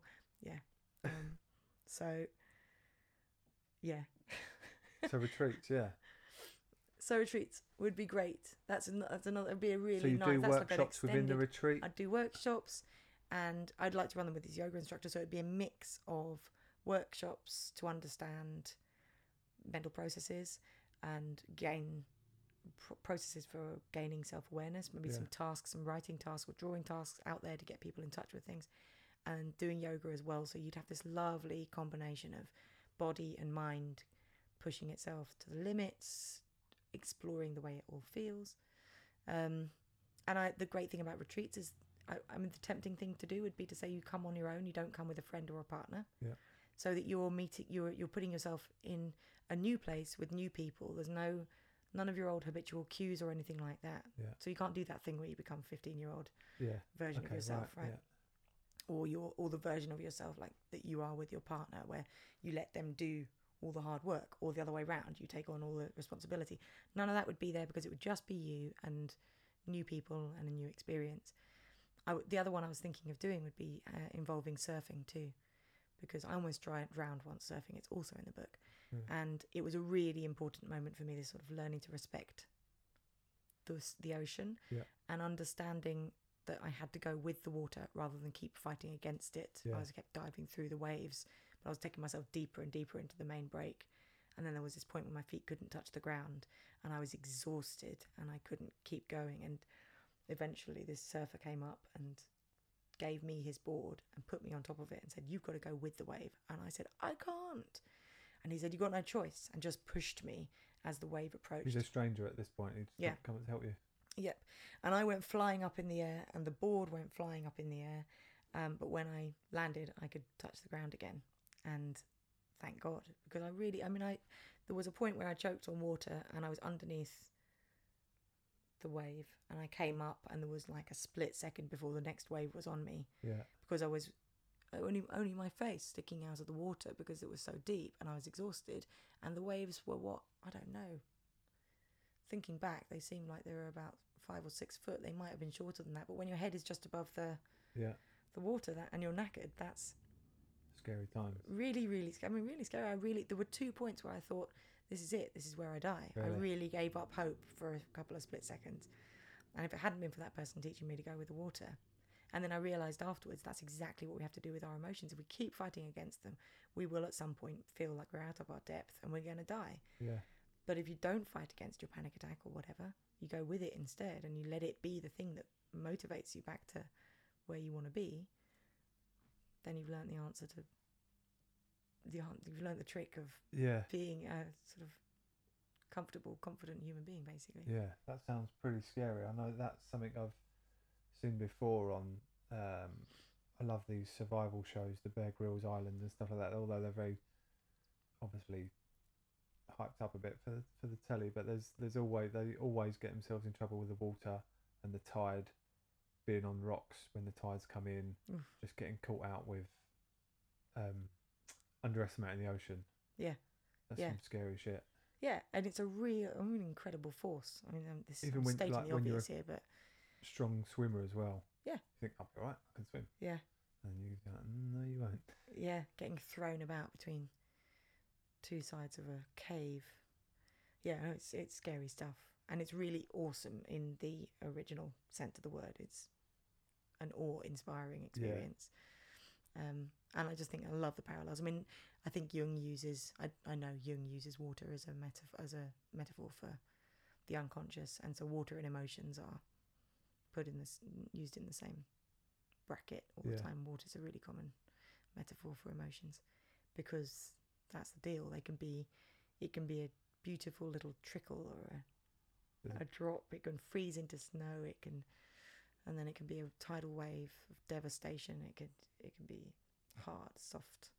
It keeps you alive if you drink it. but Yeah. It can drown you if you if you're not careful. You know. So yeah, it's it's a beautiful There's the Bruce Lee quote, isn't there? The be like water, Be water, heard that Be one, water, yeah. And actually, that Trevor who developed cognitive hypnotherapy is a um, big Bruce Lee fan. He he trains himself in Jeet Kune Do, which is Really? Bruce Lee's martial arts style, and um, yeah, be wa- he wanted to create a therapy style which was like Bruce Lee's approach to martial arts. So be water, be the shape the person, speak in the way that you need to speak for that for the particular client who's in front of you. Don't stick to rigor um, to, to protocols or regimented um, ABC patterns Yeah. that you hope will work for somebody. Be water, Yeah. be fluid. Um, use what you think is going to work in that moment for that person. Yeah. Which is also a bit of a salesman tactic, I think, as well, isn't it? Well, it is. I mean, yeah, if you wanted to be skeptical about it, you could say it was manipulative. And in a way, therapy is manipulative because what you're doing is helping someone manipulate their own mind into thinking differently. Yeah. It's just that we're doing it in a really nice way. It's manipulative, has it instantly has these horrible undertones of. Yeah. Of I didn't just compare you to a salesman. you- Well, you did. but I'll let you get away with it. But I like that idea. You're selling somebody, you're selling someone's mind the product that they've told you they want. If they Yeah. say, I need more confidence, then the therapy process is about selling confidence to the mind of the client. Yeah. And the client's mind needs to buy into confidence in order for confidence to happen. Yeah. So have you um is surfing a regular thing or this was a one off? I haven't done it since, but I will do. I mean, I was straight back in the water after that day. It was fine. How long ago was it? um, two two years, three years, or something like that. Oh no, it must be longer than that now. Maybe three, yeah, three, three years or something in Nicaragua. Beautiful, really amazing place. yeah. Um, I will go and do it again. It's just not enormous amounts of uh, surfing places in London. No, there's not many. Have you got any um was that that was a holiday, was it? Yeah, that was all. Actually, I went there to start writing my book, and at the time, I didn't write anything except an article on procrastination. So um, that didn't really work out, but it was fine because I was going through quite a difficult time, and what I did find there was this really With the book. brilliant group. Not with the book, just in personal life. I'd broken up with a long-term partner and um, was feeling really alone and a bit lost. Just because everything, you know, in in losing my partner, I had also le- lost the gym that we both trained at Oh, okay, right. um, which was much more than just the gym. It was my job, and it was my my friendship group, Yeah. and also I lost my partner and my cats, and my gym and my job and my friendship group all at once, basically. Yeah. So that was really really hard. And then I went. So I booked this. It was also a time when I was just starting to make. I'd quit boxing Right. just that, the, like just a few months before, and so I was full time in my practice, and for the first time I was making money. So um, I spent it, lots of it at Yeah. once. Spent a load of it on a really nice guitar, and then I spent the rest of it on a trip to Nicaragua on, on my own. Planned to write this book, didn't write it, but made a really great group of friends. Um, a few of whom I see still see, and had this brilliant experience. So yeah, it was all all good. Was it just you you booked it and just went, or was it a, an, an organised thing, or was it I- very I casual? booked like it, booked it and went. and it was it was a, they- it's a today"? place where they they've got a massage therapist and there's surfing instructors on the beach. It's not all you don't have to go there for set times. You just you can turn up for two days or twenty days, um, and as long as they've got a room, you can stay. Nice. It was really good. It was very trendy. I turned up the, the guy who ran it, a guy called Matty Dickinson. The place is called Maderas Village. Right. And you know, if you want to go somewhere that's like feels like Shoreditch, but warm, then that's the place to go. so I got there and and and Matty said, "So are you from Brooklyn or Shoreditch?" And I was like, "Shoreditch. How did you know?" He said, "Ah, it's always one of the two. Brooklyn. Why? Why is that? That's I what wonder. it Is that similar? the American vibe, is it? version of Shoreditch, I guess. Is it? Yeah, Right. Just kind of a trendy hipster. It was all very Hipster trendy and spot. hipster. Everyone was there with their laptops, working on you know their new startup. Yeah. Okay. Right. Yeah. Tech startup. It was all about. It was all that that sort of place, Which was fine by me, and it was really beautiful food. And I didn't do any yoga while I was there because Yeah. I wasn't into it yet, but that was available. Yeah, You got any other trips booked?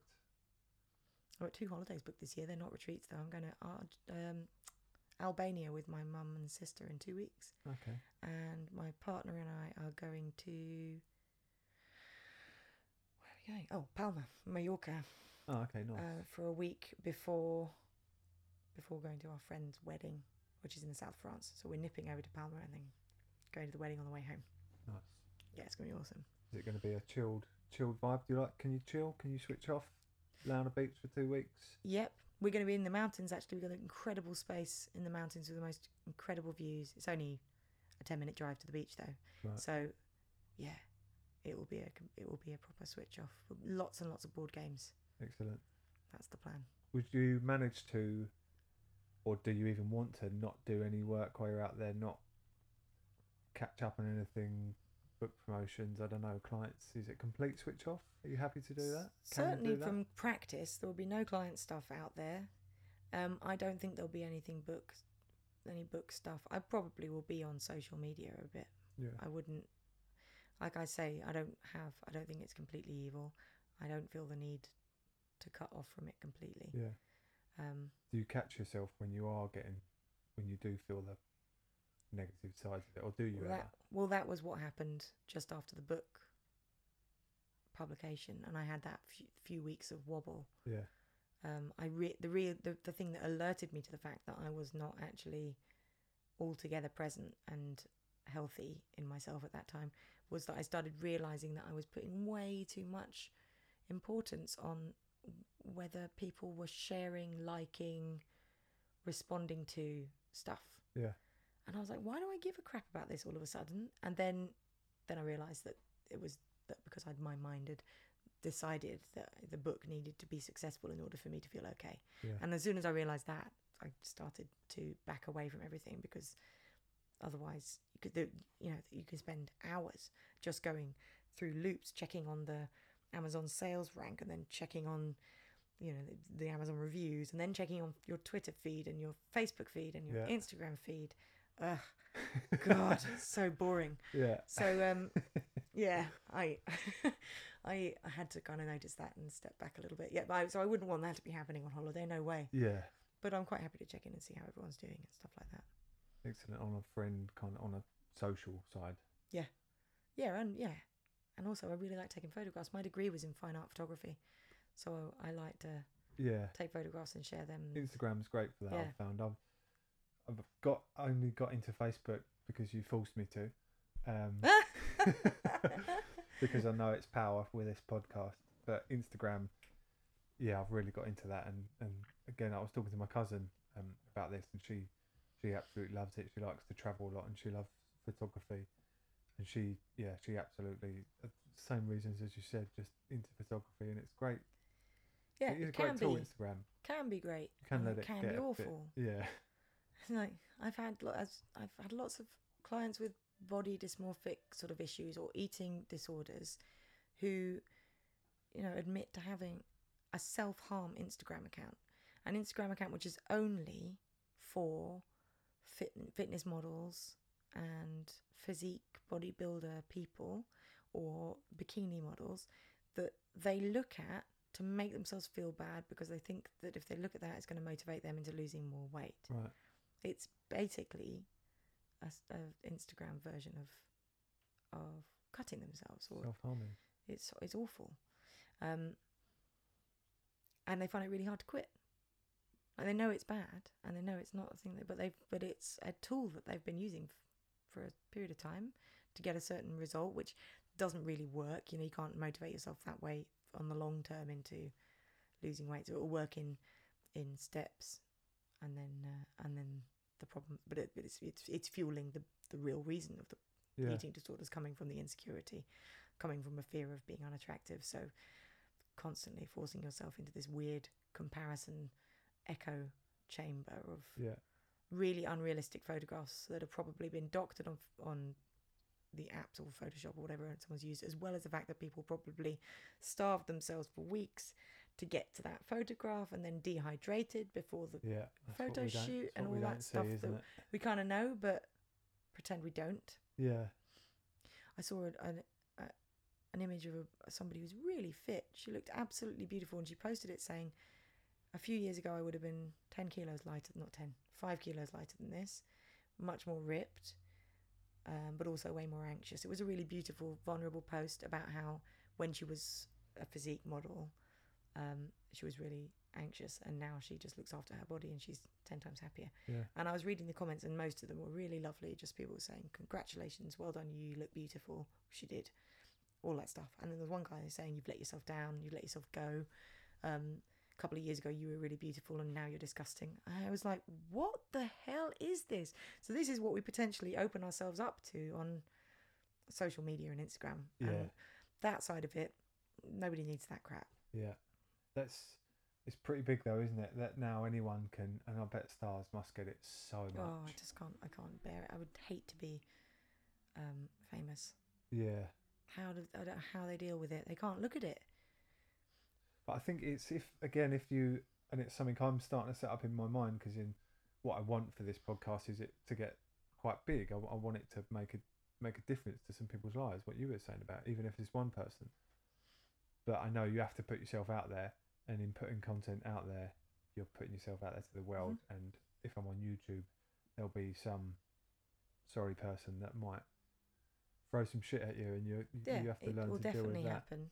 And you just that's when you come the the purpose makes such a big difference. And you come back to the reason you're doing this is not to be a YouTube sensation. It's to help somebody. Yeah, And so as long as one person has listened to what you're doing and has benefited, then you are doing something yeah, in line with your sense of purpose. And it it's sometimes hard to come back to that. But we just I think it's just a case of training ourselves yeah, to when those things happen and also to to always be open to learning from from whatever the criticism is that we're getting if it's just some totally you know You've total got big idiot. ears, dickhead. This okay, Yes. fine, great. thank yeah you. it's it's just so- i mean completely pointless someone just getting their kicks from fake sense of power from behind their keypad then you can just ignore it. But if someone said given you actually something that could even if it's said in a mean way could be useful information then we've to be sort of open to learning and it. that might be the bit that annoys you more because you know deep yeah down, damn it he's right. shit, yeah. point. and then if you humble in those moments and even thank them for their feedback and actually use it to make the next podcast or whatever the next book i write the next podcast you do better Yeah, then great we'll look back on it at some point and be really really thankful for it yeah. I think learning, learning about the mind and being fascinated and curious about it has definitely taught me a bit more compassion. I think in them moments, I'd like to think I could actually try and sympathise with this person a little bit because I now know to do that you've got some got some shit in yourself that you're not happy with. absolutely absolutely i really don't think anyone who's being unnecessarily mean unnecessarily mean just anyone who's being mean Yeah, I think there's, there's no such thing as unnecessary meanness, is there? Not mean. Um, anyway, then they're not happy, and that's really as simple as that. Full stop. yeah, absolutely. Yeah, Doesn't it doesn't come from a place of joy.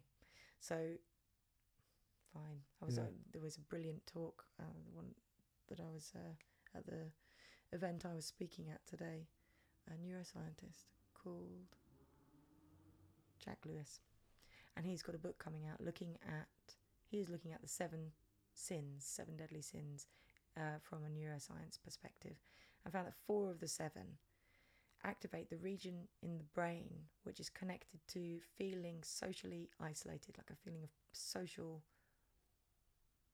disconnection, the pain of that. Right. So, like all these things that you know, thousands and thousands, tens of thousands of years, have been. It tens of thousands? I don't know when that stuff came about. Sure. Anyway, yeah, certainly thousands. Yeah. Um. Yeah, and these people, the things that people were talking about, they're all they're all connected to shame, to this I- fear of isolation, the fear of not being good enough for other people. They- It all comes from the same place. Yeah. Regardless of when it was found or or first in first Yeah, spoke about. We've right? all been taught. Everyone's we know this intrinsically. It's like, and then the more science discoveries happen, maybe we'll just kind of the roads just keep on leading to the same place. Just we just learn a bit more about it, but we still don't seem to be dealing with it. Like the the most painful thing is to feel Yeah. unworthy. Yeah. What's the there was something I was going to ask you a second ago when you mentioned the self harm with the the social media side of things. What is the self harm all about? Because in my mind, I'd I'd automatically jump to a cry for help, but then actually, a lot of people self harm on their own and cover up the scars. So it can't is it? It can't be a cry for help because they they hide it. Yeah, no, it's not always necessarily going to be. something- Sometimes it's. I mean, I'd like to think of it as a cry for help to the self, and I think of that as any kind of any kind of problem is part of us alerting the rest of us to something that needs to be dealt with. Yeah. Um, but I don't know. I mean, I self harm. Would you you deal with it differently with each client? But a something that comes up often when you hear people talking about it is the need to feel alive. So one one of our coping mechanisms, one of the ways that we as humans deal with pain is to numb it. And if we get too good at numbing our emotions and numbing our experiences, we can numb everything out. And Yeah. we start feeling like we're we kind of we're dead Yeah. we can't feel excited, we can't feel aroused, we can't feel sadness anymore because we've gone into lockdown. And so, one of the ways to create a feeling of aliveness is to actually see the blood coming out and get this kind of proof. And the pain and the The pain and yeah, and brings you into the moment and everything like that. So that's one. That's one of the things that comes up right. quite often. Do you? I mean, and stop me if I'm getting too close to the um, talking about anyone specific or any any of your clients. Do you? Are most of the people were at the similar level that I was, just very unhappy, a bit uncomfortable, a bit anxious, or do you have some people that have got some really dark behaviours going on that that come to see you?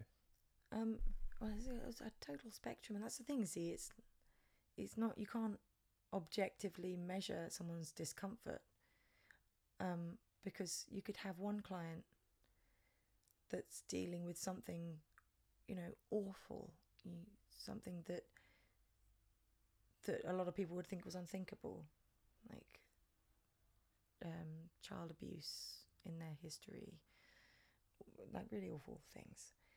And then the next one can be dealing with not having been invited to a party or having a noisy neighbour and their level of discomfort can be the same.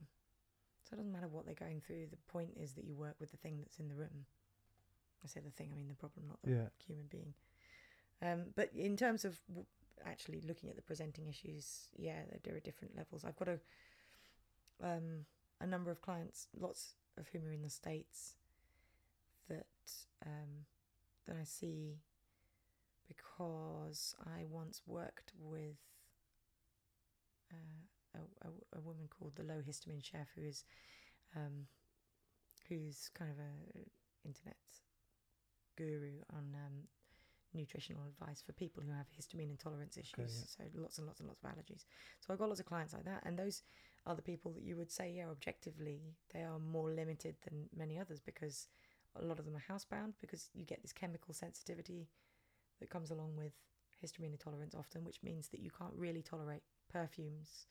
You can't go near a supermarket because the detergent aisle is just going to shut your body down. Yeah. So a lot of these people can't really leave the house. They do the sessions over Skype. They're on really limited amount of foods, and yeah, so they are. When you, I, you know, you, you said really dark behaviours. I don't. That's not the, the the the words I'd use, but they are certainly in an objectively difficult situation. But like I say, that doesn't mean that they are any worse off, or they're going to necessarily suffer any more than somebody else who's dealing with an anxiety about their performance at work. Yeah, that's a really good answer, and you've just yeah made me open my mind up to that a little bit even more. That, and it is true that whatever you're going through is it's shit for you because you haven't got a comparison to somebody that might have might have suffered abuse. Yeah. Whatever your pain is is Yeah, and it's worthy of of expressing and dealing with. And lots of people make their pain worse. by I, hear it all the time. People saying, "I should be happy.